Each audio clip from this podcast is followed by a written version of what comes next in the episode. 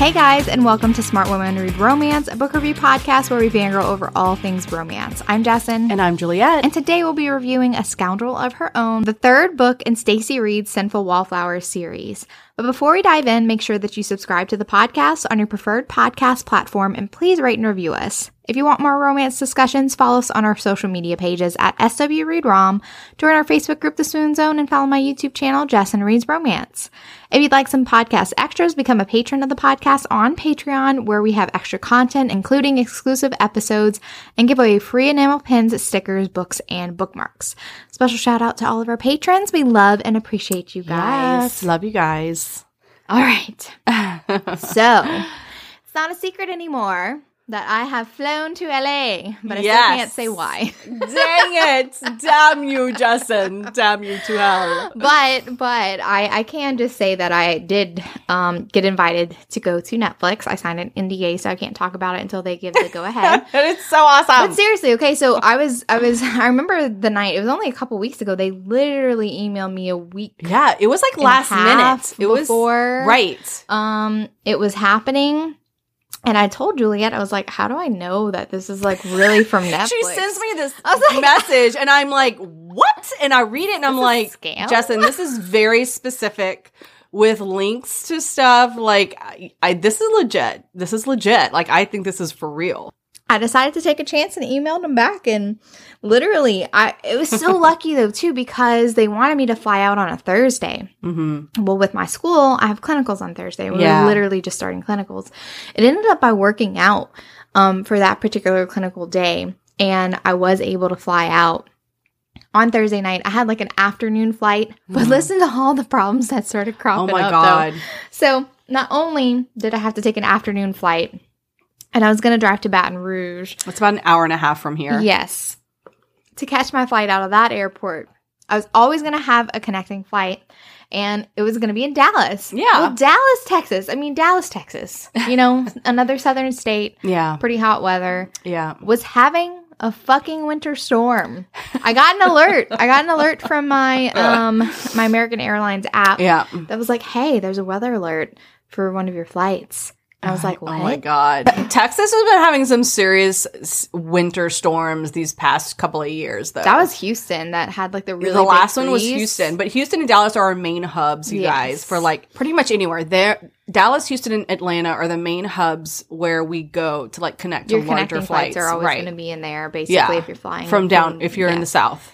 And so my flight ends up by being canceled the day before from Dallas. So they got me a flight out of Atlanta instead, which means I have to fly in the opposite direction from LA. so I had a much longer flight. I didn't get into LA until 12 a.m. LA time, which Yeah. was 2 a.m. my time, like my internal clock. It was 2 a.m. You're now on the Pacific coast. Yep. Yeah.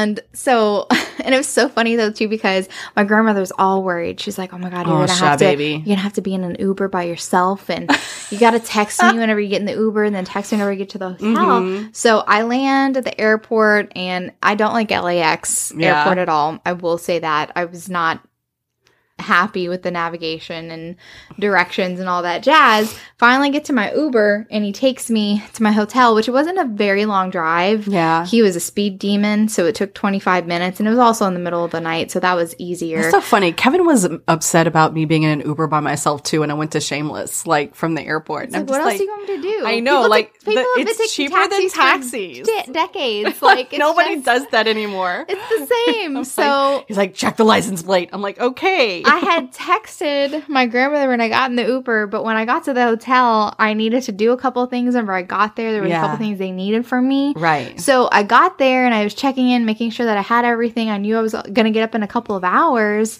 and I forgot to text my grandmother that I made it to the hotel. Oh my god, Jessin. So the next morning, Deb. the next morning, she had texted me. She's like, "I'm getting worried. I'm about to call your mom." Or Oh, something." no.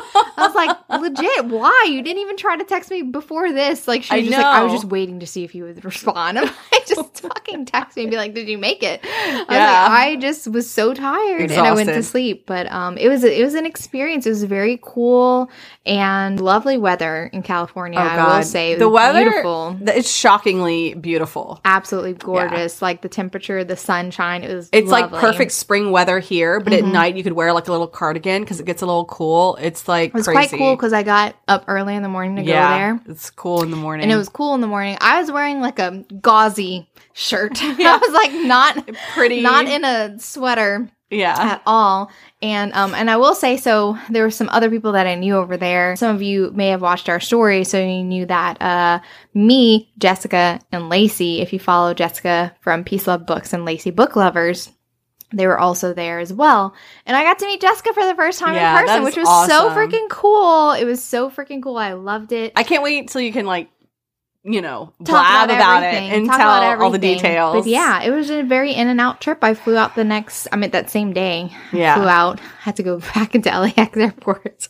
yeah. and I felt so bad because I had kind of a difficult time getting to my terminal because it changed last minute and all that jazz. But Jessica, her flights got like canceled again and oh, again. Oh I couldn't even imagine. She was literally in the airport all night and didn't make it home till like the next morning. And I was, I felt so That bad. terrible. I've never, I've never had a flight canceled on me like that. Yeah. Like in the airport, I've never had a flight that was delayed to the point of being canceled, and you had to find some uh, something else. We did in our honeymoon. We actually were stuck in Hawaii like two extra days in the airport because we had no more money because we were poor little newlyweds stuck in the airport.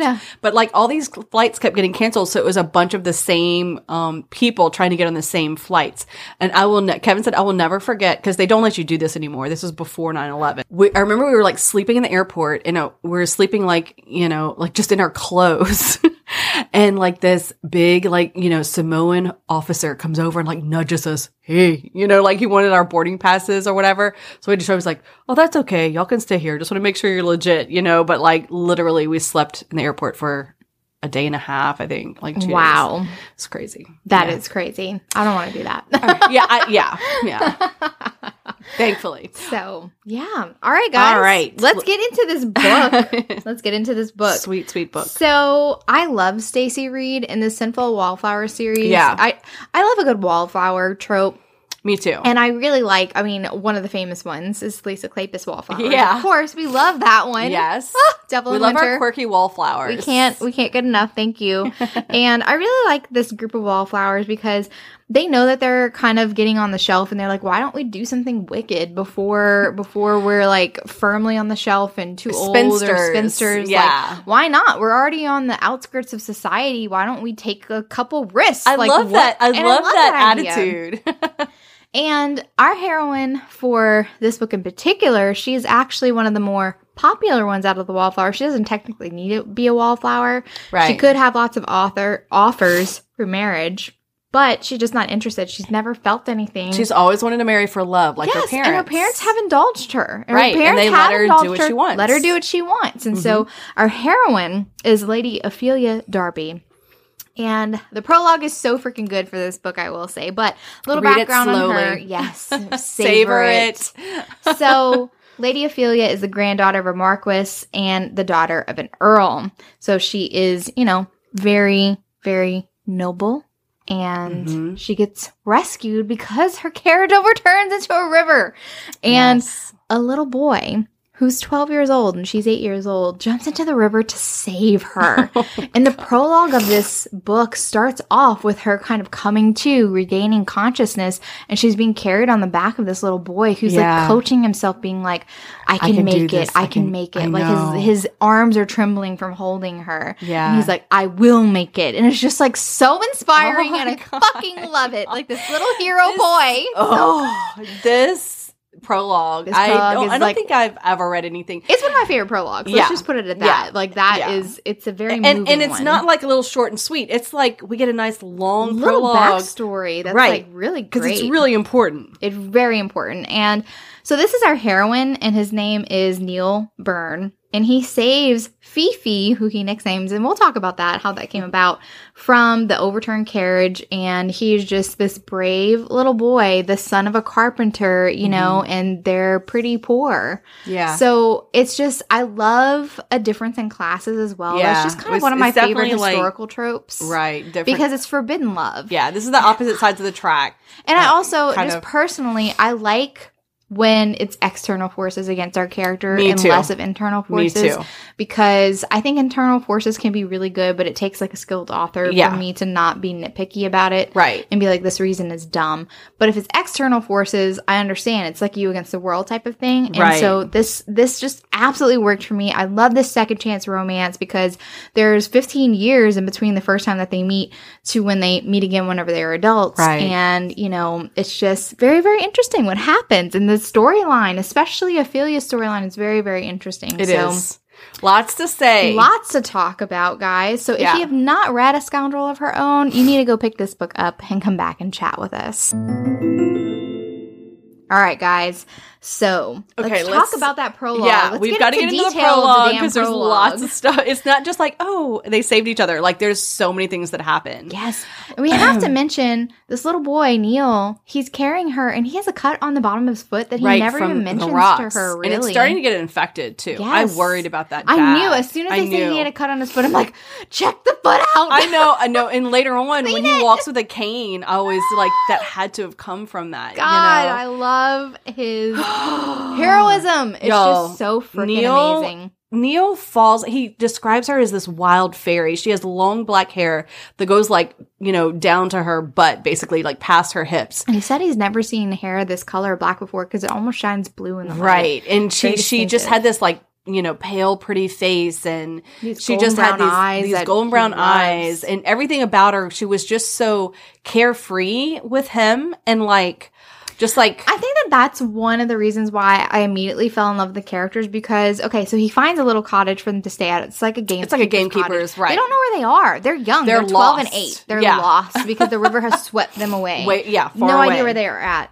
And of men, of note, Neil was actually with his parents, his family, whenever he was walking. He saw that, and so like, Mm-hmm. and they say you heard his watched you heard his mom scream for Yes. him as he's being carried down river. Yes. You and they get to talking about their parents and so this is actually really important because it kind of sets up everything about about our characters and their backstory and what their values are neil really loves his parents they're poor oh yeah, but they are still so in love and he even thinks about how even though sometimes they don't even have food to eat his mom and dad still like smile at each other and like and his mom always and- sings, uh, you know, and like yes. sings to them. and his and, dad father makes tells up stories and like I it's just this warm, this. beautiful family unit. And also, it's so amazing because these two kids, they really don't understand class difference that well. Right. But he starts to feel a little bit embarrassed because he knows that he's dirty and she's He looks at his fingernails and they're all mm-hmm. like clogged because he goes to like touch her cheek and realizes his hands, Hands are are really dirty. dirty. and he's Yeah. like, "Oh my god, I can't touch her." And then whenever she had actually saved her book with her, like her book was with her, and she's like, "It's a little water damaged, but you know, should we read it together?" And he's embarrassed because he's like, "I don't know how to read. Poor know- people yes. don't have those resources." Yeah. And she's like, "I'll read to you." Like she has no judgment when it comes to Neil. Like she doesn't she doesn't turn her nose. you know that's what was so beautiful about this is this is the true like the innocence through the babes of you know Yes. children like it's just like i love that and i love that about young children they have no prejudices they have no until it's instilled in them by their family Right, exactly, they really the don't world. see that in the world right it's like they don't they don't see They that don't have so enemies. They, yeah. they don't have all she knows is this is her friend who saved her from the river Yes. and she's enamored of him he goes and he like he, He like hunts he hunts he brings back her rabbits yes. and like brings her food and she's like wow he's amazing Yeah, he and, can, like, he makes a fire and like it's he makes sure that she's warm, with her little blanket and it's just so so sweet. They, They go outside, stargaze they together? stargaze, they Oh my look at the God. stars and they talk about their lives and stuff like that. And I know how like Neil has a great family life and this is another comparison because we get a little hint that Ophelia is just kind of like, well, my mom really doesn't sing to me, and I I can sing, and she sings for Neil, and Neil thinks in his oh head Oh my like God. she is the voice of an a like my mom can sing well, but this little girl, I don't understand what's coming out of her mouth, Yeah. because it's the voice of an angel, Yeah. and she says my mom doesn't like it whenever I sing. And it makes her upset. And my dad said that I have to do it in secret, basically. Yeah, and So- she doesn't hug her often. So we know there's like something there's some tension between Yeah. her and her Yeah. mom. And I was just like, interesting. I'm Yeah. so Yeah. I'm so Yeah. Interested in we learned a lot through just like this prologue. you Really? know? and it was, so freaking sweet. It was just so freaking sweet. And he decides it in there. He was just like, you know, my dad, he's Irish as well. My- so my yeah, my dad da. told me about this thing that I'll experience when I'm older, that I'll meet a woman and I'll fall in love with her. And he was like, I think that this, this feeling deep in my chest, like looking at her, I don't want to be separated from her yeah. ever. I want it to be like this always. And he says to her, he gives her this little like ring made out of twigs, Like and, twigs um, and flowers, and stuff like that, yeah. and says and asks her, "Will you marry me?" And she's like, very seriously, he, she was like, "Yes, I will," but my my governess says I can't get married until I'm 17, 17. so we'll have to wait until then. it's just so freaking It's so cute. cute. but they're totally like, yes, we're totally getting Yes, married. Of course, we're, getting married. We're Yes, best friends. we're best friends We're now. best friends now. They stay at this gamekeeper's keeper's cottage for like three days or so. Yeah. and I just love Neil's internal thoughts, and I was getting really emotional, like reading it again. Um, this prologue because he says that he wants to marry her because marriage means family and never being alone. And I was Oh. just like, oh my God. And he's just like, his parents had such a great relationship. Even when they go through hard times, they still love each other. And he's just like, I want that with her. And I want to Yeah. always be with my Fifi. And he gives her that nickname too Yeah. because she's not sure that she likes her name Ophelia. He's like, Yeah. well, what if I call you Fifi? And she's like, no one calls me that. I love it. so they share this really powerful bond. And Then of um, course the game. Uh, someone finds them. The, I think the gamekeeper, and then Yes. realizes, "Are There's you like a local viscountcy that's nearby. And Right. Her parents and so they realize this is Yes. Mm-hmm. the missing girl and the missing boy because the um local towns the stonemason w- was li- missing for his son and like So this is the part that breaks my heart so they go back and of This course you know that he carries her on the horse and you know He's made to walk on the neil has side. to walk on the side even though his he's wounded infected. Nobody Yeah. cares. Nobody gives a shit about him. And like when um she sees her mom her mom hugs her and is like really glad to see her and her dad and Neil tells him, you know, you know, I'm I'm going to marry her one day and Ophelia's dad basically tells him you will never marry her. You are so far beneath I her. quoted him because I was so mad at the way that he I- was speaking to this little boy who literally Who just risked his saved life and limb her to go life. save her. And this is the way that you're talking to him. Yes. Like, fuck you. He's a child also, so please don't talk to him this way. But this is what her dad say because I, I just have to I just Yeah, have please. to convey how much of an asshole her dad I, I hate him. He I says, hate him. I have no doubt you wish to marry her and be her friend. You are fit to be neither, and it is insulting that you believe you can. My daughter's husband will have wealth, power, and good breeding, all of which you lack. Learn not to want to pick the high hanging fruit, lad, but always go for what you can reach. And I was like, Oh, Oh, my god. double middle finger, you fucking asshole. I was so And the mad at he's him. just standing there, and as they're dragging Fifi away, he goes, "Wait for me, wait for me." He screams, "Wait for me, Fifi!" And like, so, I'm literally squeezing my eyes don't it's so sad. It's so freaking sad. And they even like, ah, he refuses money too. He's like, Yeah. I'm not gonna be paid for rescuing For her. rescuing her, I, you know, she's my friend. Jesus, it was just so freaking heartbreaking. Okay. Yeah. And then we have a time jump, 15 years later, 15 and six months later or whatever. Mhm.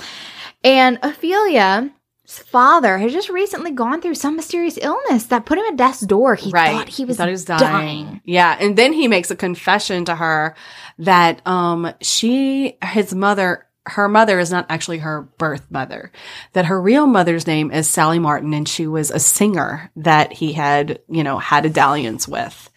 And that's all he says. And so when she tries to find out more information, Because he recovers. He, He recovers. Because he doesn't actually die. yeah, he recovers now and he's then regretting saying this Yes, because his daughter has questions. exactly she's like, I want to know more about and she and he refuses. He's like, do not bring it up again. Yeah. And so there's there's now a little bit of like tension between father and daughter that Because has they never were been there before. close Yeah. before. She's very close with her parents. Like we Yeah. said, they're indulging. She has like a wild spirit and they comment on that all the time. Right. But they're very they're very indulgent of her. They really love her. And it's just so sad because she's like but she brought this up and you were you just never told me tell that I have a mother out there I've never met. I, know love how nothing she calls about him her. out though too because she's like you were never going to tell me and the only reason why you told me is because you wanted to move on without Right. the guilt of it. To You know that it was soul. wrong. You know that it was wrong and you needed to move on to make yourself feel better and now you don't even care how it's affecting me now. You don't Right. care at all. You care about you yeah. and that's a problem. I'm just gonna say this right here now. I hate the fucking father I all the way through the book. I, I I never do like too. him. I do too. I do too. Okay. And we'll talk about towards the end because I Yeah. had an issue with this book,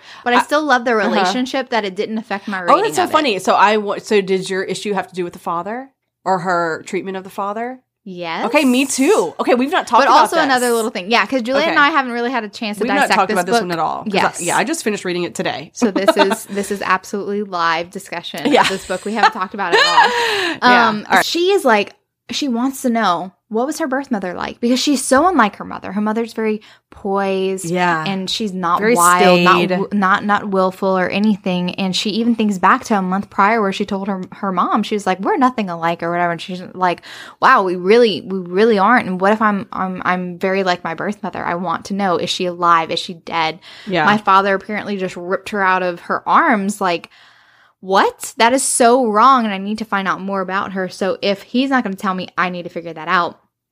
And then we switch to the point of view of um, Devlin, Devlin. Neil Neil. Byrne. Yes. Mm. So his first name is actually Devlin, but everyone had called him Neil. Yeah, we found out later he had to sort of reinvent himself Yes. after he spent some time in Newgate. So let's talk about Devlin's past. Yeah. Devlin slash since Neil. he, since that moment, he so he was he was for real. He told his parents, "I met this wild fairy, and I'm going to marry her." You know, and they thought that he was just in a fever kind A of fever state dream because sort of his foot was infected. He had a fever for a long time after that, and his parents just thought that he kind of imagined the whole thing Yeah. and that this Fifi was a figment of his imagination.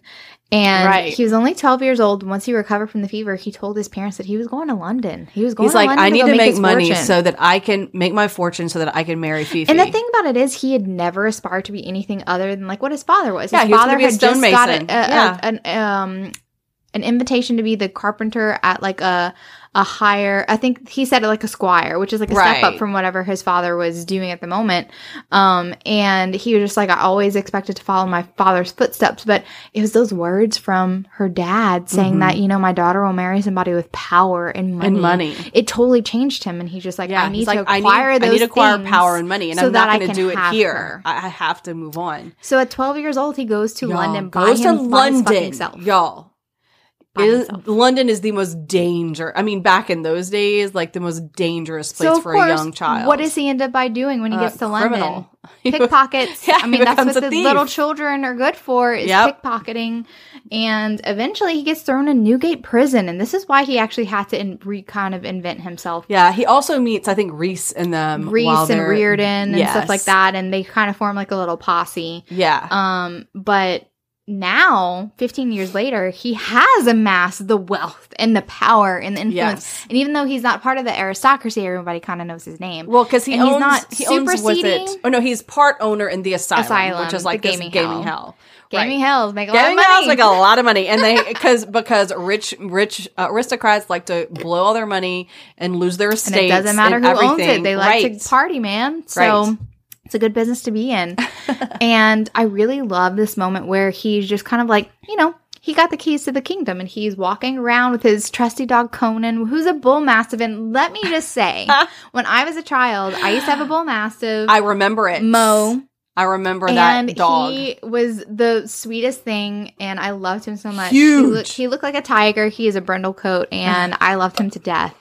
He was like my favorite dog ever. He was such a sweetheart. So I loved Conan so much. I did too. Um, and so he's just kind of like surveying his kingdom, and he notices that there's this woman walking around with a cloak and like the hood pulled up, so he can't really Yes. see her. And, and she's like, she doesn't belong. What is she doing? what is she here? doing here? And then she sees like some, you know, some brigands who are coming to like, you know, attack her, her. or whatever. And um she immediately like whips out this like rapier in her walking stick. Can I say that? I love it that she was not intimidated at all. She's just like, she's like, gentlemen, who's gonna make the first move? I was like, damn girl. She is I was like, she's got some balls. I love it. I and love that's it. what like captures his attention, and he suddenly like sees her face, and yeah, he's the like, moonlight "What?" shows in her face. He's like, that's that? Fifi. and that hair. Yeah. Yeah. And then her maid called once he he does he does a little like magic trick because he does like a two tap of his walking stick and the thieves immediately know they hear it. Devlin Byrne is here. We, We and go, he's, and they th- this is the disappear. signal. We gotta go. We gotta go. That's when you know he's a no. badass. He's he just fucking like, badass. He taps his stick and they're gone. They don't His even have to see thing. him. Yeah. and he controls them.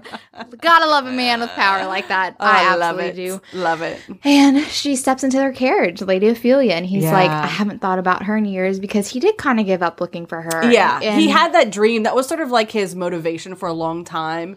But after a while, I guess as he as he realized the differences in their classes, like that's never going to happen, and I'm never going to see her again. So, Yes. but So he still did acquire the power and wealth that he had wanted. you So know? now he's like, gotta find out more about her. Gotta find out exactly who her father is. He noted the crest on the carriage and everything. So now he has something to go off of to actually find her this time. And I love that he finds that she's been sort of like moonlighting as uh, Lady Starlight. Yeah, so like a few months passed since he's actually seen her out Uh-huh. there.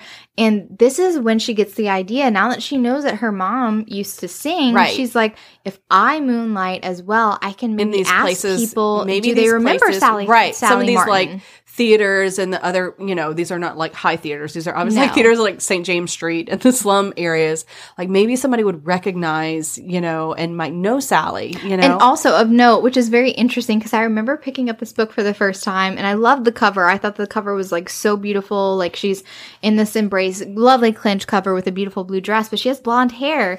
And I when the I, and I was like, I was like, oh my gosh, why? But the thing is, she wears a wig whenever she moonlights as Lady Starlight. Yeah. So that nobody will recognize her. She covers up her black hair. And so I was like, ah, clever, clever, clever. So I was wondering if she just found this picture and she was just like, I need to make it work, Stacy Reid. And she's like, my character is gonna wear a wig whenever she's disguised. When like, she's Lady it works. Starlight. It works. It fucking works. Do what you got to do, okay?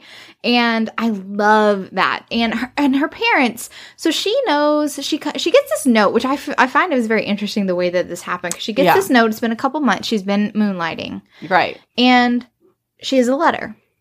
And the letter says, like, you know, I want a song from you to me. And it includes I love that. A song from you to me with pounds. 10,000 pounds. And she was like, why? Why would somebody, What? unless like they know my father's finances or something? So she goes digging into her father's finances and discovers that they're in the red, okay, and have been for many Mhm. years. Her father hasn't said anything about it. And she's just like, wow, what is going on? She confronts her father and she even tells her parents, she's like, would it be helpful if I got married? Would that help our family? And they're like, yes, it would be helpful, but also we don't want you to marry anybody that you're not in love with. Like, still, even though they are obviously going into debt, heavy debt, they still don't pressure her to marry. And I, at first, I was like, okay, shitty thing to do to steal her from um, your mistress and Right. pass her off as um, your wife's daughter.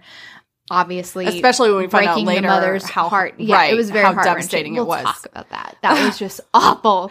But it, they do truly love her. Yeah. But they're also very stupid with money. Yeah, we find out They're also just ridiculous. because she finds out from the letters that even when they sell her mother's jewels and the paintings around the house, Instead of use it to paying pay their the, debts- the modiste. Yeah. Like, or he, the- he wants to go rebuild something at one of their estates, like you know, like a, a gazebo a, or some fucking shit. gazebo because he wants to sit outside looking at the fucking statue of Neptune. and I'm like, are you serious? You're in debt, Sir. you haven't paid your servants in a fucking year. Yeah, and your Are you nephew, who's the kidding heir to your Yes. mar- your mar- He had to be mar- rejected and Marchioness, eaten. whatever. Yeah, I mean, he needs his tuition on. paid. Like, are you are you kidding I me? I hate this So, dad. I hate love him. how Ophelia doesn't use it right away. It takes her like two weeks to Yeah, actually she has to like yeah. send it to her father's solicitor, and she directs where the money goes. She's like, "I want this money to be used to pay Right. the servants' wages that have not been paid." So her dad is year. still sort of like on the down and outs, recovering. So she's kind of been kind of Yeah. stepping in a little bit with the um family managing the house and managing, stuff like right. that. So she's been taking a lot more responsibility. And we also meet um Miss uh, what is her name? Cosima, Princess Cosima. Oh, Princess Cosima. Cosima? Yeah, yeah. I don't know. I just said Cosima, but it could be Cosima. I don't know.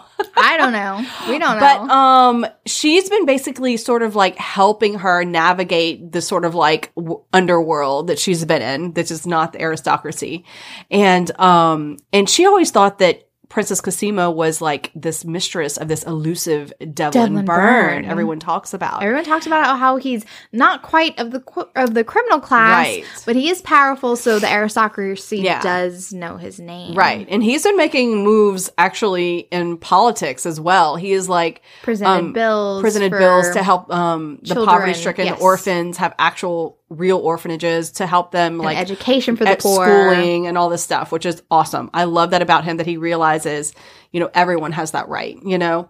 And, um, but when she talks to Cosima, she's like, uh, no, Devlin Byrne is very protective of you. Yeah, like we've never been together, and he's a handsome bastard. I wouldn't have minded if he would have But tried. he's not but interested. He's pretty protective of you, girlfriend. and she's like, wait, what? What do you mean? I've never met him before. How? Yeah. Like, what's going on? so after she accepts it, like two hours later, She's starting She to gets think- a note yeah, she's that's thinking like, this "Meet me at the him." asylum. Wear your wig and this dress." So she actually sends her a new wig because she's been wearing one in disguise and a new dress, and it's Mm-hmm. Can we talk about his- to her? Can we talk about his like wax seal for a second? I don't know if you remember it. It's, Yes. It's a girl on a Riding a lion. lion. Yeah. I'm like, that's him and her. Mm-hmm. That is so him and her. It's like lion super powerful, but this girl is obviously controlling the lion. Okay? Yeah. Everything the lion does is because of the girl. Mm, love it. So I she arrives at the asylum. And she had not realized that this was going to be a song in private. Yeah, And he has he has a part of that right. I love how she walks through. So she goes through the gaming. This is at the asylum. She goes through the gaming hall and she passes the ballroom and sees one of her friends. Marianne, who is the second book? Second book. I'm go. I already download. I want to go. I want to read that one. You need to read the first one too because it's I- great. It's I a- think I read the first. you did read the first one, Yeah. the Beauty and the Beast one. Okay, Yes. yeah, I thought we did a podcast on the first one. We My did. darling Duke. we did. I'm pretty sure we did. Mm-hmm. Yeah. Anyway, so yeah, so I've already downloaded the second one. But anyway, so she's like, "What the hell?" There's one of my wild wallflower friends. Like, you know, Looking pretty cozy with him. she's looking good with Nicholas St. Ives. And then he takes her to this separate sort of like reception, a smaller ballroom. And it's completely like there's candles and all this stuff, but Mood lighting, no you one know? is there except for this shadowed figure in He's this in wingback chair. I And love this- this description because she can only see the tip of his Cigarette. cigarette. I'm sorry, it's so sexy. It's so I sexy. forgive it in historical. I give it a pass in historical. Jessin only allows the smoking. I do. I only allow, especially since it's mostly cigars and stuff like that. right, right. I, I I'll allow it His in historical. It's fine. It's Yeah. fine. It's fine. Yeah. Um, but I love the effect of that. Like someone in the shadows, and all you see is the glowing red ember. Of the Oh my God, it. it's Like so that's so fine. mysterious. I'm and he has his trusted little dog. Well, Yeah. not little dog, Little big dog, giant dog. giant dog. Conan at is his name. Yes. love it. And she goes up on the stage and she's like, "Should I just sing like a regular piece that I always do? No, I'm gonna sing the piece that I wrote, she wrote last last night." night. She wrote a song last night, and she sings it. And of course, it's all about passion and a passionate love affair and longing and yearning. She even like him. is looking up at the ceiling and like tears are starting to flow out. Like I love a passionate singer, I really do. yeah, ah, And then he comes out from the shadows, and he's beautiful. and of he's course. beautiful. I love this Fucking interaction. He's like, "Where?" And I love how he's very specific. When did you uh Write this. Write the song. Like, Where did you write it? Were you at your desk or were you in bed? were you sitting in? Yeah, I know. Oh, getting to the heart of the matter, so aren't you? good. And he's very, he's very, he's just like, yeah. So you wrote this song for me, and she's like, what for you? Yeah. And he's like, yeah, you wrote it for me, and because we're gonna be lovers, basically. Like that's the insinuation that And I love. I know he's like so insistent. I love when she's like, finally she's like walking away, and he says Fifi, and it, she freezes and freezes and turns. like, what? what did you call me? Because no one. Yeah. no one has called her that. She talks. She turns around. and She's like Neil, and he just like breaks out into a smile. And I kind of really love this because I feel like there's a lot of honesty in this relationship. Yeah. There's nothing. There's no like he doesn't try to play a different part. I love, I love that about this. and this. she's very like very open from so at first when she thinks it's just this mysterious Devlin Byrne that everyone talks about she's very wary but as soon as she knows that this is Neil even though she hasn't seen him in 15 years and she's only known him for 3 days total she starts talking very openly with him and she just like, man, you grew up very handsome, like intimidatingly It's just like looking at the green eyes. Those are the same green eyes. You know, like that and she is says him. like, damn, you're handsome. I know. like, wow, you Damn, grew Neil. great. and he's taken aback because nobody speaks to him this way. Right, she's- like so open and honest. But it's, it reminds me of the little girl he met. She was very open then, and she's still the same girl. very you know? accepting and obviously she's not intimidated by his reputation now that she knows who he is because he- Yeah. she knows him that's how she feels and i really And I love how she starts to scare other people away by saying that she's Devlin's woman on the street. Like I Mm. think it was right before she actually met him, just to scare people away because she knew people were Mm-hmm. "Do you afraid of his am?" name. i'm gonna use i'm gonna bandy around his name i love that she has balls Yeah, and i love how after he brings her home okay because they talk they talk about and she's just like i thought i imagined you saying you know like yelling at me like to wait for you and all that Yeah. jazz and i can't believe that we've seen each other after all these years and he takes her home and you know he's looking at her up and down we know that he has an interest in her and so does she and yeah, she's very interested in that. She's never felt this way before. Mhm. She's never been interested in a man because lots of people have tried to court her. And he brings her home, and I love how his first action is like, I need to go see my mistress and um, call it Oh. off.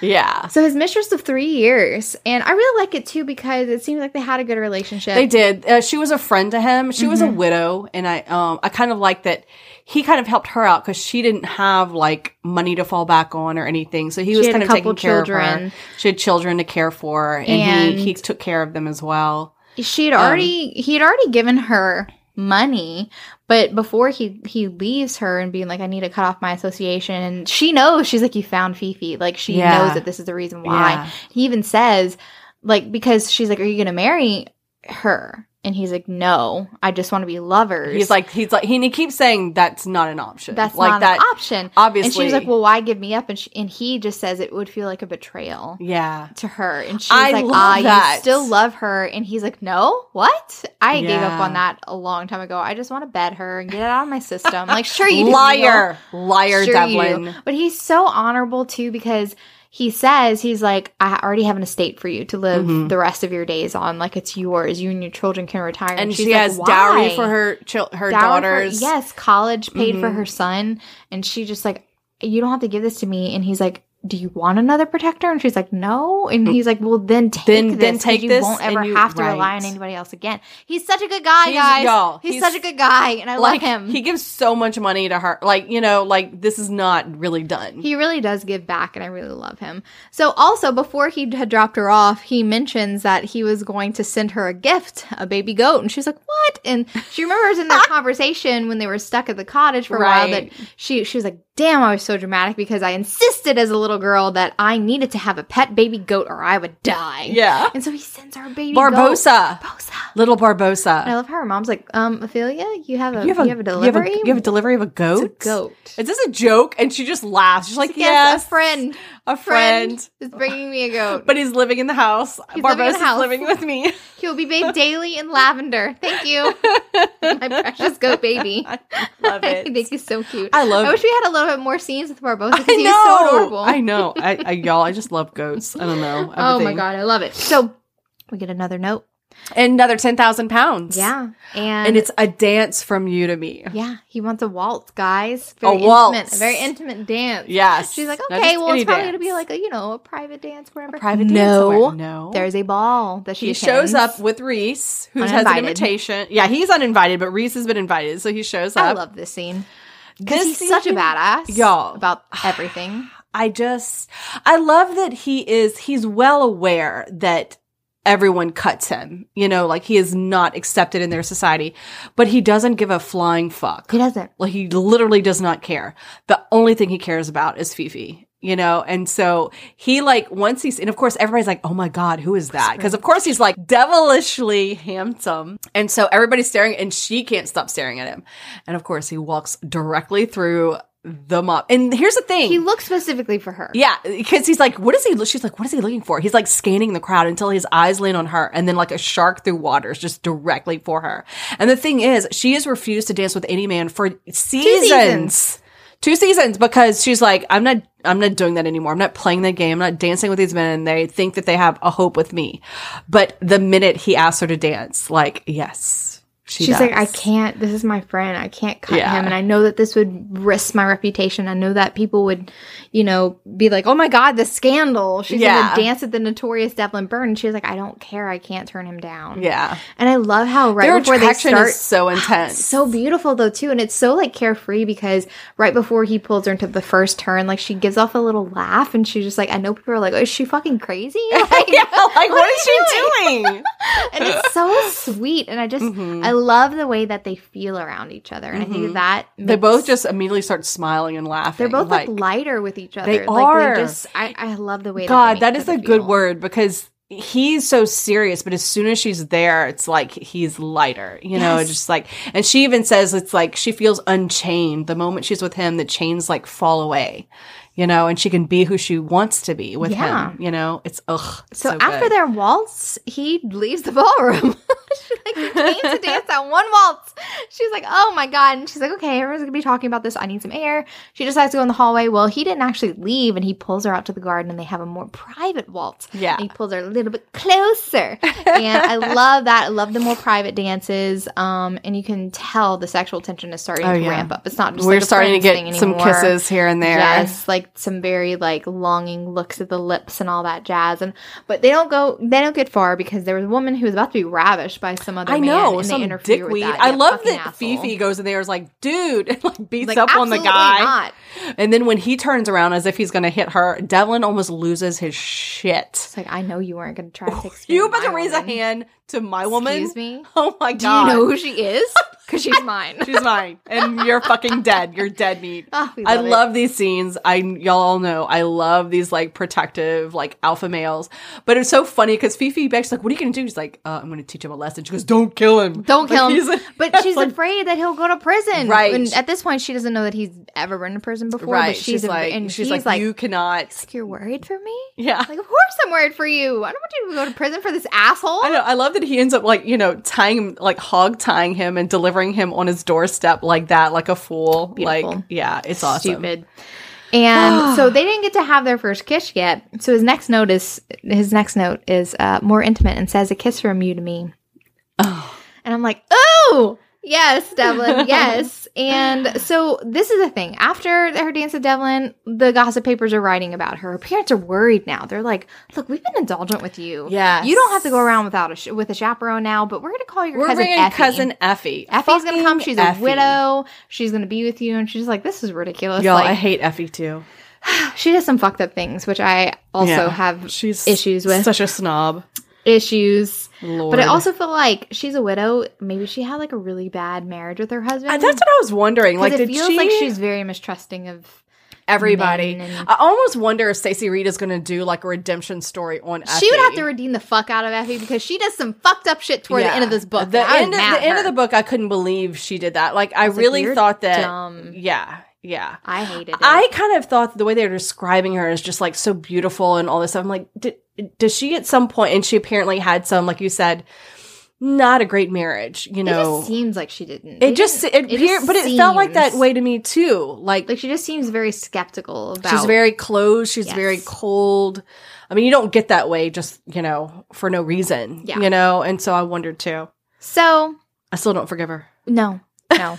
um, Devlin had mentioned before they had parted that he, she's like, well, where can I find you? And he mentions that he has a townhouse Mhm. and on, um, so she decides she's gonna go, she's to go over there because she is a little bit offended by his note because before with every note he'd included 10,000 pound note. And for the kiss one, it says like the first kiss is 5,000 pounds. The second kiss is 10,000 pounds and third kiss, whatever. The fourth kiss is double everything Yeah. basically, which would be thirty thousand pounds. And But she now she's to- thinking he's paying for I don't want- affection. I don't want it to be a price. I want to like I want you to want my kiss. But I love his reaction know? to it too because Yeah. when she explains it, he's taken aback and she notes he he thought that the only way he could kiss me is by paying me for Right. it. Like he didn't think that he deserved it Right. or that I would. We give it definitely freely. have like that hero who doesn't feel deserving of her. And we definitely get that in his point of view a lot of the times. He's like, you know, it all goes back to that prologue where he reached out to touch her cheek with dirty fingers and she's this beautiful pale porcelain angel, you know, and Yes. and he's like, I'm not worthy of her. And yet she has never felt that way. No. Not one second, you No. know, um, not then and not now, you know, not even because of the class differences. And so it does, it strikes him every single time. And when she, I love when they, and I don't know if it's this conversation or later, but she asked, so what end are you getting to? He's like, to bed you. Like he, he's honest. He's, He's like, very straightforward. we could be forbidden lovers, you know, like he's sort of I love how she tantalizing always her. is like, she's like, don't say it out loud. Like, this is so scandalous, but I'm also very interested in this. As but she's well. also like a giggly, like, oh my God, the wallflowers would die over this. Yes, You like know, he she's is my big adventure and stuff like Mhm. that. And I love how he challenges her and he's like, Would you give me a kiss if I had just asked for it? And she's Yeah. like demurs, of course. And Yeah. he like pulls her closer and they have this hot makeout session. Ugh. I love it. And he like basically like herds her into his office, puts her on the desk. I love a good desk scene. I love, but I love where he he tells her, oh my god, he tells her that he would love to like kiss her on her cunny, Yeah. and like, and then right as she goes, "Where's my cunny?" Reardon is appears behind him like, "Ex- and he's like choking. me, He's like, What is going on here? what conversation are I y'all having?" walked in at the wrong time. and he's like, I I'll, should go. I'll wait in the library Yeah. for you. Whenever and, but she literally doesn't know where her cunny she, is. she so leaves for a little bit and then he's like Devlin's trying to like compose himself again and Yeah. then she walks back in and she's like Devlin what is my cunny because like Yeah. it seems inappropriate but I really don't know I don't know is. exactly where that is, and so he shows her by like putting it his seems to hand be common there. knowledge because we didn't know what you were talking about so I feel like I have to know at this point She's so adorable. she's so adorable and you're just like can I Can I touch you? Can I touch you on can I touch where it is and she's like yeah I think that would be okay Yeah. So of course he like starts at her neck and like you know teases her a little bit before he shows her and he and he cups Over her clothes. over yeah. her clothes and starts to bring her to pleasure but doesn't let her get all the way because you gotta leave her wanting a little bit. So now she knows. Now she knows that she's and the missing. desire the desire is like Desire is rocking up. I love it. I absolutely love it. So the next note that she gets is have dinner with me. Very different note, no offer of money anymore, which she's very excited about because this is not it's not a relationship about money. It was very nice that he did those things and she was able to help her father out with that, but this is about them now.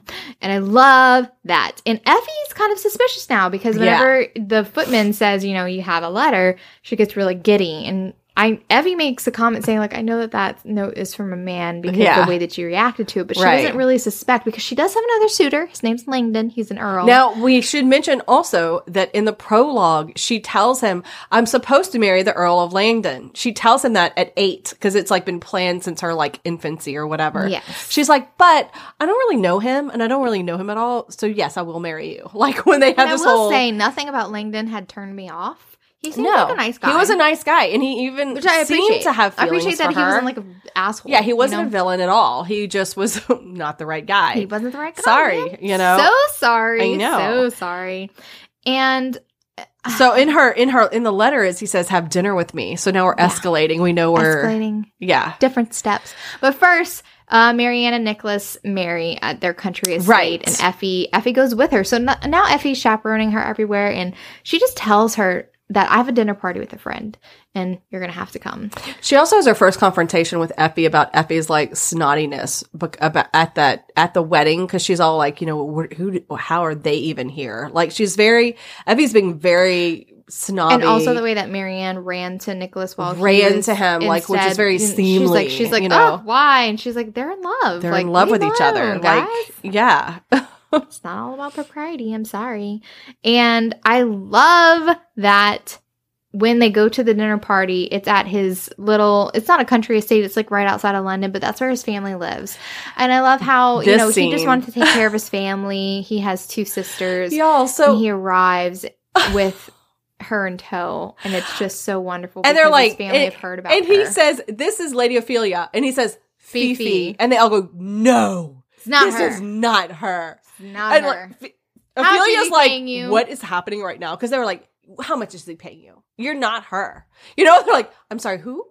so they test her. so basically, they ask all these questions, and she goes, "I am, in fact, uh, Lady Ophelia, and only he has ever called me Fifi." And like, so they're like, passes this their is test. really her like Yeah. and- but she but i think this is a great moment because she's like he's told his family about me like he is he has been harboring feelings for a long time And the way that his mom watches them during dinner too, because of course they're like looking at each other. And when she goes outside, because Effie's busy playing the piano with um his sisters, she's outside. She's expecting Neil, and it's actually his mom and his Yeah. mom kind of confronts her and just tells her about all the stuff that she didn't know about how Neil had a fever Right. and was raving about He was almost he almost died. Like, They- yes. he, he found they were found him in a field, and it's only because his father happened to be working in the fields that they day. They just dropped him off there they didn't yeah, even bring him the servant just didn't even just left him, you Yes. know, and he could have died. and also tells her about his experience as a 12 year old going to London, eventually ending up in Newgate Going prison. to prison for two and a half years. Yes, and it, it was all for her because this is that was Yeah. his goal is for her, and she realizes how much that he has sacrificed Yeah. to be worthy of her, and she's kind of bowled over by it. And the mom is just kind of like, "You're going." She says, "You're going to break my gonna- boy. Yes, you're going to you're break, gonna my, break boy. my boy." And this broke my heart because I, I mean, I as I can get all up in the maternal feels too. Like, Yes. don't hurt my son. Be protective, you Mama know, Bear, like, about it. exactly. And you got to respect her for it because she's not accusing her, but she's also just like, "How is this going to work? yeah, you're, you're and- the daughter of a marchioness, like or marquess. Unless you're willing to accept that step down. Exactly. I don't see how this is going to work. And but the thing is, Ophelia, after having learned this, is very moved, and she starts to cry, and she's just like, "Oh God, y'all are both fools because you're in love with him." Mm-hmm. I know. Like, she's like, You're, you do have like, feelings. You do have feelings for him. This makes it not better. Yeah. I mean, and so the mom impossible. tells him where he's at. He's through He's that the down the trail through the woods. Where she says where he always goes when he needs to think by himself. I love so I love that when she follows the trail, it is a replica of the cottage they spent together. Stop it right now. it's just like He remade their cottage. the cottage, but like of course better, better. You know, it has a beautiful bed and a beautiful hearth and like very luxurious, but it's like their cottage, you know, and She's like, I think I want to gaze at the stars. I I love this moment where she walks in and he they're very hesitant with each other, you Mhm. know, and he's like, "What do you want?" You know, and he's basically like he is feeling overwhelmed. His feelings, he's trying to contain them because he's like, "She'll never marry me, and I'm falling in love with her, and I can't do that." Right? Yeah. So And I think that's really the big drawback, the the holdout from their feelings is that they know it's almost impossible. So nobody wants to admit that they're having feelings. Right. And when she's insistent, like, let's go look at the stars and stuff like that, and Yeah. he doesn't know if it's a good idea or anything. And she point blank asks him, like, after finding all that, like, do you love me, Neil? And he says, like, you know, not yet. Not yet. And, And she's then- like, but it's that possibility. And he, and he asked asked. her, and she says, "Not yet." But like they're both kidding themselves because they're 'Cause totally they're both- in love they're both right already now. in They love. just They're don't so admit it yet because Yeah. nobody's gonna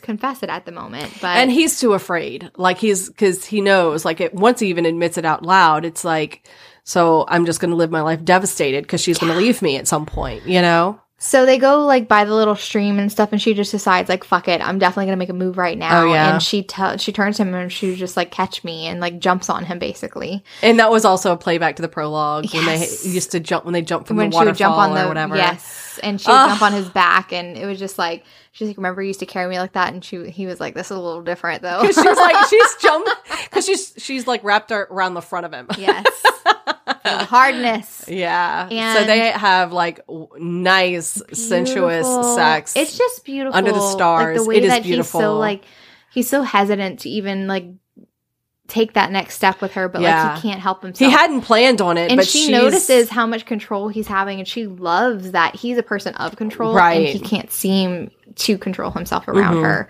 and it's very beautiful. This is her first time, and it's lovely. And he, I think they have sex like twice or whatever. They do. It's great. And then do. He pulls out. He the- also says, "I he will not I get you saved pregnant." from pregnancy." Which Yeah. is very nice of him.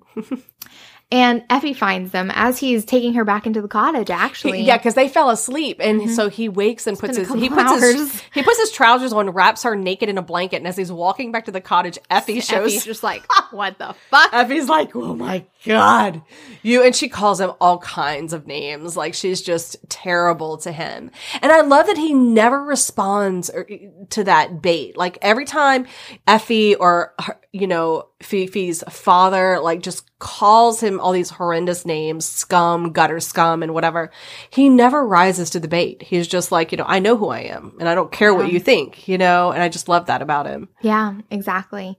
So they leave, and basically, I love how Ophelia doesn't even want to listen to like Effie's, like, "Oh my god, you're gonna be ruined," all that jazz. She's Yeah. like, "You're just not gonna tell anybody, and it won't Yeah, be ruined." Like, just, exactly. like no sweat off my back, okay? and um, before she had left, she had had a note that there was this woman who who'd known Sally Martin, but then she was going to be out of town for a week. But now, after you know the wedding for Marianne and also her trip for the dinner, it's um time to go meet this woman. Yeah. And she asked Devlin to go with her because she's Yeah, a little she's in the nervous. note. and I love how she she learns what exactly happened that her mom had had her for a couple of months and her father basically just bust up in there and took her Just took her out of the Just bassinet her. and left with her. took her and her mom Y'all. had no no leg to stand on And not only because he was a that, Marquis Yeah, and her friend said she cried and screamed and wailed and like went into a deep dark depression after that. Like Yeah. it it broke my heart to It think of this cold motherfucker walking in with all of his power and just stealing my child. and like I couldn't because, even. and we also we also know because she didn't know this at all. Um, so her the woman that she calls mom, she was actually pregnant. She gave birth to a child who did not survive, and she was in deep depression. Right. And so that's why the Marquis, her dad, decided I'm going to take my living child and bring it to my Duchess. That way Yeah. I can have my child. But that's because he doesn't think anything of the lower class. Yeah. Like they don't matter and when their don't. feelings don't matter. And he and as that's much affection like that he had for Sally, it still wasn't No. enough to respect her. not at all. so you know? we don't respect her rights as a mother, and he just takes her. It break it kills me. It does. just- it, does. just- and so she finds this out, it. and there's this locket with the picture of her and her mother whenever she was just born, and it actually has a real birth date on the back. her of real it. birthday. She realizes her real birthday is like in like a week or two or Yeah, something. so like she's she's supposed to be 24, but she's, She's not actually quite 20 24 yeah, yet. she's actually She's 23. 23. Um, because they moved it up to fit the Marchioness's birth when she had had her when she had had, a her baby. child, right? And so she's just so emotional and she like cries on Devlin in the carriage and she just like I love how he's there for her to support yeah, her. yeah. Um, because she really needed that. And of course he's just like, You're experiencing a lot of emotions and we could fuck that out of you basically. I know. he's like, I'm here for you to use me. She's like, I don't want to use you. And he's like, It's not a problem. It's okay. not a problem. It's fine. Look, let me show you. um, I love it. They love yeah, it. they have some wild sex in the carriage. I love that she's like, oh my gosh, we did it in the carriage. Like, like, she's have you done so this funny. before? And I love how he just like, I told you you'd be many firsts for me. You know. Yeah. I also love how we didn't mention that Devlin's only been with that one woman, his one only- mistress. only one. it. I really like that. I do too. He's not a usually we have whore. right. We usually have all these rakes who've been with multiple women, multiple Yeah. mistresses, and he still has that badass reputation without being a right without being right. Exactly. So I love that too. And so he actually, since her birthday is going to be in a couple days, he takes her out. He sweeps her from her home and takes her on the barge, and he sets up fireworks for her. Oh for my her gosh. And he tells her happy birthday. That was the ah, sweetest moment. They just they just floated down the Thames looking at the fireworks. And it was like oh so lovely. he's so it was just one of those beautiful moments, Yeah. you know. But then she has to go out on a picnic with Langdon because he asked her, and Effie Yeah. is her chaperone and goes. Yeah. And her mom's like kind of pushing her, you know. you yeah, can't her parents are getting friends. a little bit more pushy with the Lang- Right. Earl Langdon because this is the only person that she's out seen publicly with, you know. Right. Um, and so he takes her on um They go to Hampstead Heath. Like Yes. it's like this place where people go to picnic and whatever. beautiful scenery. Beautiful scenery. And the thing about it is, all the people that they're hanging out with, she doesn't hang out with. I, I There's love nothing terribly wrong with them, but of course, there's this one girl who has her eye on Langford, and so she's a little bit kind of like, "Oh, you always wear the most interesting hat." You're so eccentric with your hat. so eccentric with it, like Lady Ophelia. She's, she's making She's a so jealous. She's her. being a jealous bitch. yeah, And I mean, she wasn't terrible. I, She wasn't read awful. much worse. Yeah, we have. We've read much worse. So I wouldn't call her technically a bitch, but she was getting her little dig in. Yeah. Um, and she was getting her claws out. She was getting her claws out. She was a little jelly. Well, Conan. Oh. Runs, Runs over to their toward her. picnic and she's like She petting recognizes him. him. and calls him by name. Yeah, and, and like, like- "What is this beast doing and there?" then Langdon, he's the one who's like, whose dog is this? And then Devlin Byrne is like right over Coming there the on the hill. And he hasn't seen her yet. And then she stands as if to go to him. And then Effie's like, what are you doing? He You is can't of our set. him. You cut him. You do not if like he approaches you, you have to cut him. Yeah. And they're asking her questions, being like, "How do you know Devlin's dog?" Yeah. To where he he comes up to you, feels comfortable, you know him by This name, is- all that. And she was just kind of like realizing like everything that she's done with him has always been in secret. This is the Yeah. first time that she's This would be the only in public time. besides the waltz, where she would publicly acknowledge that she's actually she knows him. And Then it would be a scandal. The dog starts coming back towards her because he had whistled for the dog. Comes back towards her, she ends up by turning away, and then he whistles for it again. And my heart. Oh literally broke during the scene because That I'm just like, this is a public rejection. It was a. know? pu- I was like, public, "There's no way." I was like, "There's no way you. she's gonna cut him. She's not gonna cut him," and she did. Y'all, that hurts. But I also so much. love. Okay, so I was mad at her, but Yeah. like also it's realistic. Like this was a real life situation. The Yeah. first time that she was confronted with, and my she has to make this decision really quickly. Yes. You know, like, are we ready to come out with our relationship? Well, no, because we're not. Gonna, we're nothing but lovers. How can I do anything but reject him? But you know, I also love that in the next instance, like he sends her a letter saying, "I found Sally. I Martin," found Sally Martin, and she replies saying, "Like, will you come with me?" And he doesn't hold Well, it he because he says, "I will go with you if you would If like want, me to." yeah. you know, and she says, "Yes, I want you to come." And he doesn't hold it against her that she did that. Like No. she, he knows, he knows that there's almost no possibility of them being together, even though he wants it so Oh badly. God, it's so And he still wants to be with her no matter what. He Yeah. still wants to be there for her no matter what. yeah. So they go um to I think it's like Derbyshire Trent, or something. uh, yeah, something Trent. I can't it's- remember the name a of the town. Carriage ride. yeah, and she had away. told her dad, "Dad, I want to go to this like gallery that's over here and see this like special exhibit." And he's like, "Okay, fine." And she was supposed to take Effie with her, but of course she leaves Effie a note. Um, sorry, I'm I'm leaving, and then Yes. takes off with Devlin by herself. Now this is where Effie like fucks up after this part. Yes. This so they mistake. yeah so she goes they go and i love how they're like sitting outside in the carriage for like 30 minutes she's like i, She's I don't looking at the house. She's like, I don't know, you know. And so then Devlin says, Do you want to know about her? And he's like, Yes. So we find out that, yeah, she's happily married to a Mr. Kent and that they have three lovely children, two mm-hmm. daughters. She, so she has two half sisters and a half brother. Yeah. That she's never met. But she almost walks in and she was thinking about going up, but then she's like, what if this brings them more pain? Right. And What if they don't want to leaves. meet She him? almost leaves. I know. And then her husband, Sally Martin's husband, peers around the corner and immediately re- I love that he her. freezes and he cleans off his glasses and puts them back on. Ophelia?" Are, She's are like, you- no. Are you he's like, Are you? And she's like, he's like, are you Ophelia? She's like, yes. And Yeah. he begs, he begs. He was just, please, Please. let her see you. Let her know that you know who she is. Yeah. And so they It's like, I never there, thought my wife would be able to- love this scene because too. it's very realistic because she's unsure. Because the thing about it is she still loves her mom. Yeah. You know, she still loves her mom. She still loves her dad. And she gets to this room. Her birth mom almost faints at seeing her oh, It's after so so many sad. years. And she immediately takes steps towards her, so excited about it. And Ophelia, you know, not knowing who this woman is, takes two steps back. And she feels bad about it because it looks like she's devastated. And it's just Mm-hmm. Like, and she knows she needs to comfort her birth mom. Yeah. She needs it. And so she decides she is going to hug her. And she just feels like she's the one that's comforting her. They're both There's- just kind of falling apart. yeah, there's so so much overwhelming feelings and stuff like that. And But I love the men leave them alone. Tells, yeah, she tells her part of the story. Yeah. And so from her point of view, just being like, I loved you and you know, he was I too couldn't powerful. I couldn't fight could him. not do anything. Yeah, there was nothing she could do. And then and then her um, three siblings barrel in. They're just like come running in. So they stay for dinner. And I thought that was really nice. The one thing that I'm very disappointed in is that this is the only scene that we have with Sally and the kids. Yeah. And I feel like we should have had more because that Yeah. wasn't to me enough closure. No. It was Ophelia's whole motivation Mhm. for this entire story, and we get one scene with her mom. Agreed. Period. I would like to have No seen them of her after the, this I would like to either. have seen them at the wedding. At the They end, literally don't you know? even mention No. her, and I was just like, why wasn't her mom? I kept thinking, okay, well, maybe the epilogue. I was thinking the epilogue, but no, they never come back. Never So- come back. So I was that was a little disappointing. It Yeah. almost made me dock a star for it, but I just loved Ophelia and Neil so much that I couldn't. yeah. But I did. I wish that we had a little bit more closure. I didn't feel like that was enough. I didn't either. It's like it was like the beginning, and it, well, and also because we're like the whole time she's looking. It begins with her and her father confession of Sally Martin and her looking for her mother.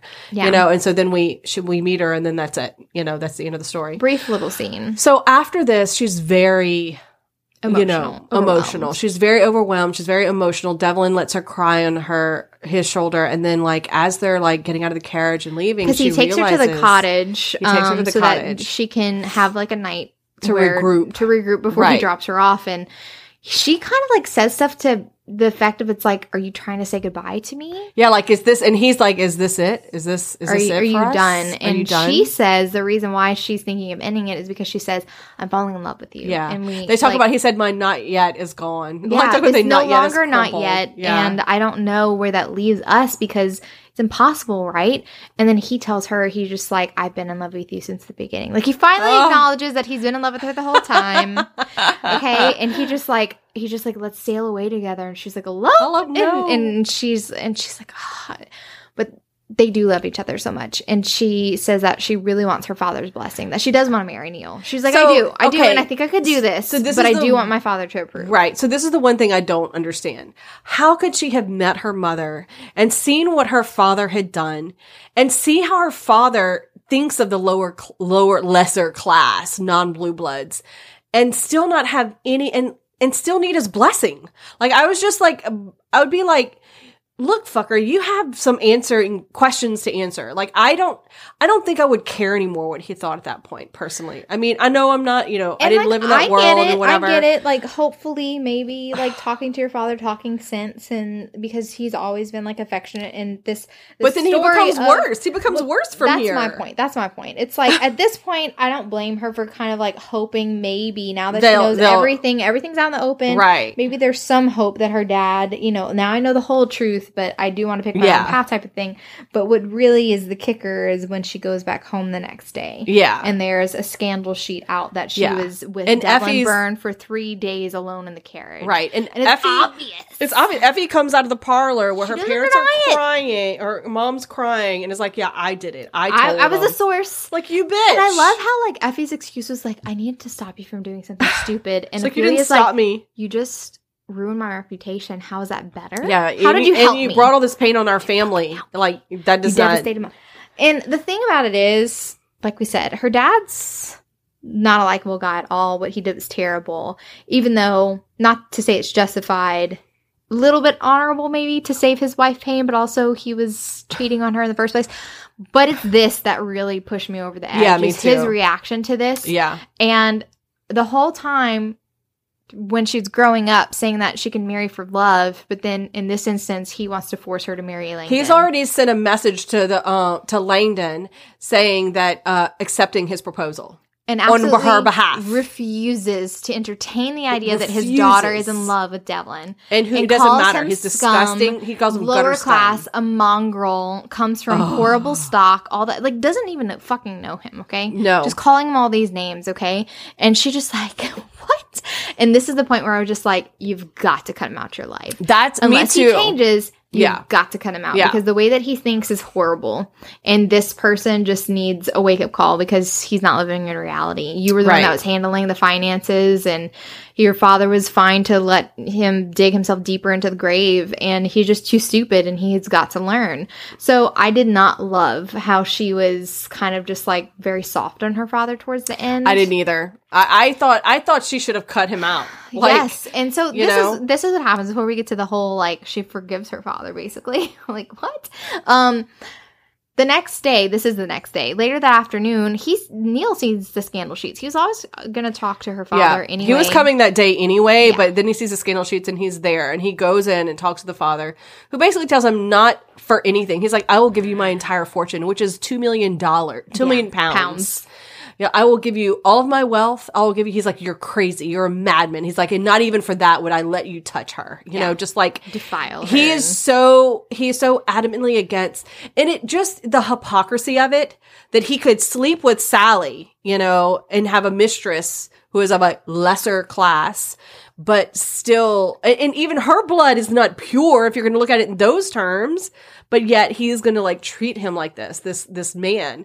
It just And you it, know it galled me so bad. I have bad. to say, Devlin was very composed and poised about very this the whole very. time. And I was That's like, what I loved so about him. He's so cool. you're just like out of respect for the way that your daughter feels about you, your beloved father. You know, I I don't want to resort to blackmail, but I could. Yeah, but Because I could. technically have bought up all your debts and stuff, but she would hate me for it. So I'm not going to do it. But I want to let you know that I have all them. Like I have more money Right. than you, fucker. Yeah. Like ah. Anyway, so he turns him out. And says some very nasty things to him Yeah. that plays on Neil's, you know, um, his insecurities Doubts about himself, right? So he Because he because he says, "Oh, the Earl of Langdon's already here, and she's accepting his proposal. He's in the parlor waiting for her." Yes, and you'll You never know. be good enough for her and all Right. that jazz. So he goes outside.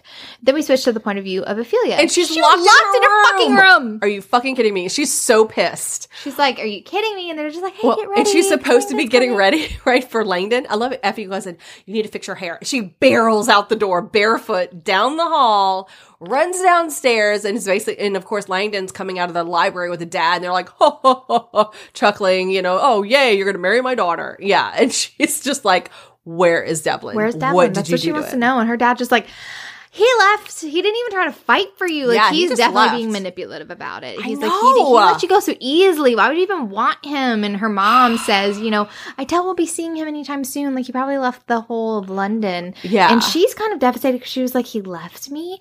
But then she like regroups and she's just like, no, No, I can't. would not I can't. have. I can't. And she's like crying and like Langdon's just standing there. Like, Obviously the happening? unwanted party in this situation. And I love how she just looks at her dad and she was just like, listen, I heard you out.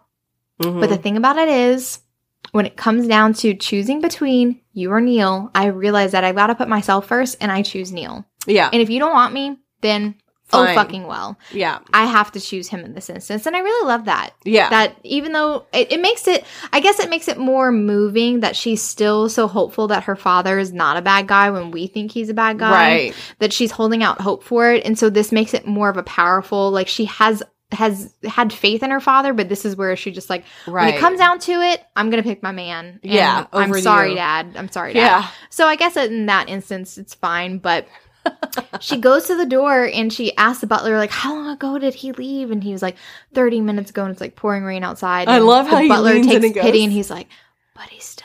He's like, but I believe he's, still, still standing, waiting out waiting out there." there. I love this. And she drags a chair over and looks out the counterpane at the top, and he's standing in the rain. She opens the door and he's like soaking wet, but has his umbrella. And Ugh. she just kind of like, oh my god, like what are you doing? And he was just like, I was just thinking, like I was just, he's thinking about his next move. yeah, and he's, thinking, he's like, and- would you be willing to marry me without Yeah, your father's without your father's blessing? And she says, says yes. And her dad's like in the background, like, don't you dare! You, you bounder! He's like yelling in the background like an idiot. and she just ignores him and runs into Devlin's arms, and he carries her into the carriage. And it's, It's just lovely. He's like, I have a special license in my pocket, and she's like, let's find a vicar tomorrow. Like we will be married tomorrow. yes. So. I love it. I really love that. And then we have we have a little um, epilogue, with the other weeks wallflowers, and they're like all playing like out in the lawn and stuff. I can't remember whose estate they're at.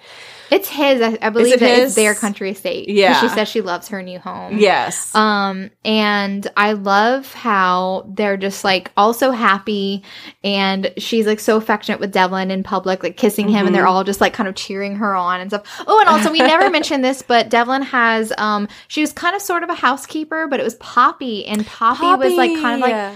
He She was considers the her one her he- sister. yeah. And he went to Newgate prison because of because Poppy. of her, because she was injured by an Earl's stupid carriage. fucking asshole who's racing. Yeah, and, and then ran took her over. to her. Yeah. for ruining his race, and that's Yeah. why he went to prison because he punched him in the face, and she Yeah. lost her foot. Like, Yeah. Anyway, she's getting married soon um, to Yeah. his lawyer, which I Shut- thought was I really great. that. I love that little and side he provided story. a dowry for her, like being like, "You're my sister. I'm going to provide you with stuff. Like, I'm not going to go into this marriage with nothing." And then we also have the guy. moment, that final sweet moment where Fifi brings out and shows him that she still has her ring that Her- he made for her with the little vines. Her and, promise ring. Yes. So adorable, but we do sweet. learn that they were married a couple weeks before, and the dad was fucking invited, and the, they, they went to to watch them get married, and then also they get they got an invitation. So it's like I don't know peacekeeping things that are going around, but I'm just Yeah. like, where was Sally Martin at I your know. wedding? Because I care more about her being at your wedding than your Exactly. fucking dad. Like, Like, fuck I him. don't understand. I don't understand either. I feel like there could have been another couple chapters with that. Yeah. I think there could have been more with her. I think there like, could have been more of a confrontation with her father about it. Like, how Yeah. could you do this to her? yes, You know, like I would have preferred if her father actually had a come to Jesus moment, being like, me too. Like, I and and I, yeah, me up. too. Yeah.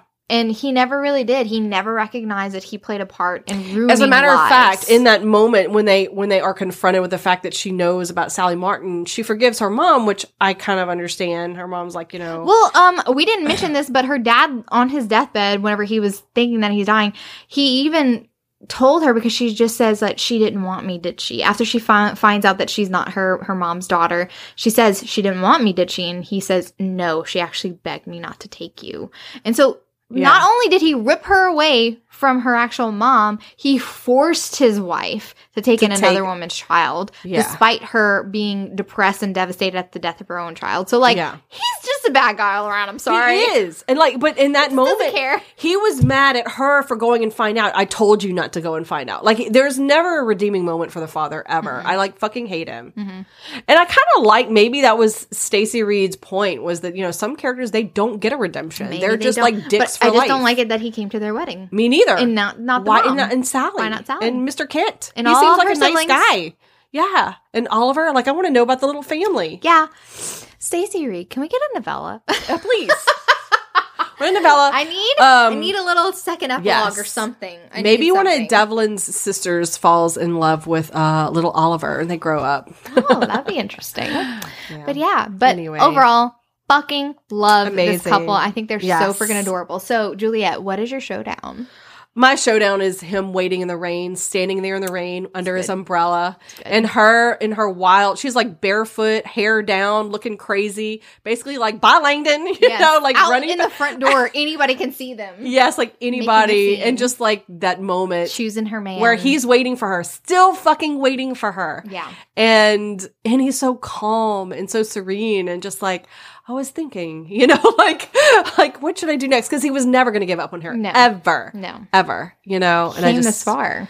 I love that moment. I, really agree. did. It's beautiful. How was yours? Mine is when they go to the family dinner and she discovers that he re- rebuilt the cottage for her and that Oh, whole first yes. sex scene because it was Oh, look, that's so co- beautiful. the sex so scene under the stars. That was my other scene that I was thinking about. And it's like he yeah. literally recreated the moment where he met the love of his life because this was his piece. This is where he Right. went to go think whenever he had too much doubts and thoughts and stuff. And this was he Right. kept her book that he gave her that she gave She- him. and he's read it multiple He's times. read it multiple times, and he's also or, or opening orphanages and schools for the poor, like Yeah. basically in her name, because she took the time to teach him his letters, and it's just like I love that full circle stuff. So I just I really fucking love Ugh. it. I thought it was beautiful. I literally teared up knowing that he did that. um, Yeah. just to feel closer to her, and then finally he gets his wish. Finally, he gets his Fifi. He gets her. and it's just so beautiful. It's so magical. Like I love that she makes that first move under She the does. stars. she decides know? it all. Yeah. He's holding himself back, and she decides, like, Yeah. I'm doing this. So yeah.